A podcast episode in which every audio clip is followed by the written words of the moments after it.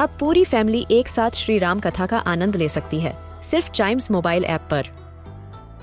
जानिए श्री राम के बचपन से लेकर दशानन वध तक का सफ़र।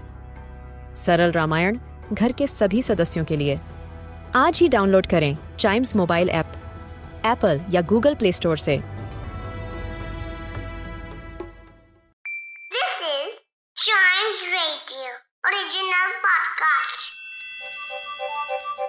हर दिन की एक कहानी होती है। कुछ ऐसी बातें जो उस दिन को बना देती हैं हिस्ट्री का हिस्सा। तो आइए सुनते हैं कुछ बातें जो हुई थी इन दिस डेज़ हिस्ट्री!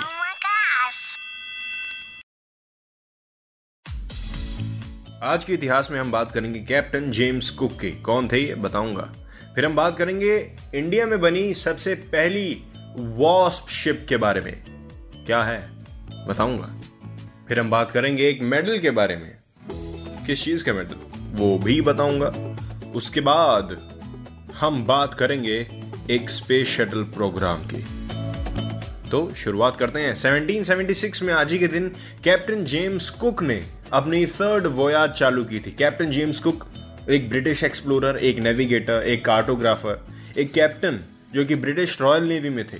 अपनी तीन वोयाजेस के लिए सबसे ज़्यादा फ़ेमस है। और तीसरी वोयाज इन्होंने आज ही के दिन स्टार्ट की थी इन 1776 बढ़ते हैं आगे इन 1823 आज ही के दिन भारत में मैन्युफैक्चर हुई सबसे पहली वॉस्प शिप वॉस्प शिप माने जो शिप हेलीकॉप्टर भी लैंड करवा सकी। जो शिप जेट प्लेन्स को टेक ऑफ़ और लैंडिंग की भी जरूरतें पूरी कर दे। कुल मिला के एक असॉल्ट शिप या फिर वॉर शिप जिसको कहते हैं, आज ही के दिन भारत में बनी सबसे पहली, जिसका नाम था डियाना वो पानी में उतरी थी।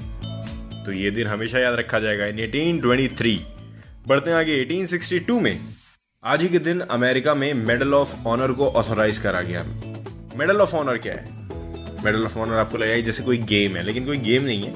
इसको शॉर्ट में एम कहते हैं।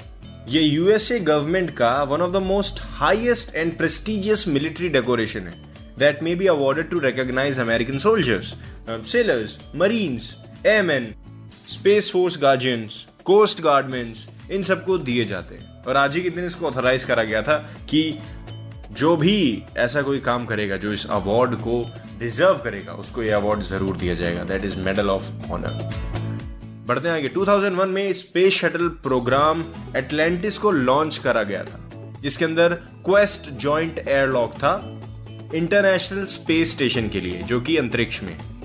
इंटरनेशनल स्पेस स्टेशन के लिए ये प्राइमरी एयरलॉक है। इसको बेसिकली स्पेस वॉक्स के लिए डिज़ाइन करा गया था।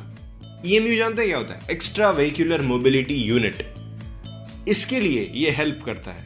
जैसे धरती से आपने कोई रोवा भेजा, उसको मार्स पे घूमना है या फिर कहीं पे भी घूमना है तो उन सब का कंट्रोल करने वाली चीज़ वहाँ पे हाजिर है। इसी के साथ खत्म होता है दिस डेज़ हिस्ट्री का ये वाला एपिसोड मिलते हैं इसके अगले एपिसोड में। कोई एपिसोड मिस ना हो चाइम्स रेडियो के दिस डेज़ हिस्ट्री वाले पॉडकास्ट को ज़रूर लाइक और सब्सक्राइब कर लीजिए, क्योंकि हर दिन का एक इतिहास होता है और उसको जानना बहुत ज़रूरी होता है। Keep chiming